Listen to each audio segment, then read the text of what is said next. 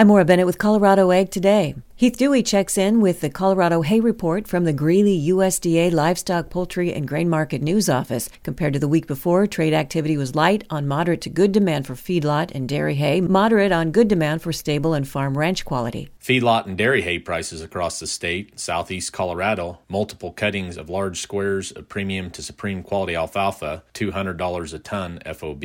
Stable hay prices across the state, northeast Colorado, fourth cutting small squares of supreme quality alfalfa, $9 to $9.50 a bale FOB. Fourth cutting small squares of premium quality alfalfa grass, $10.50 a bale FOB.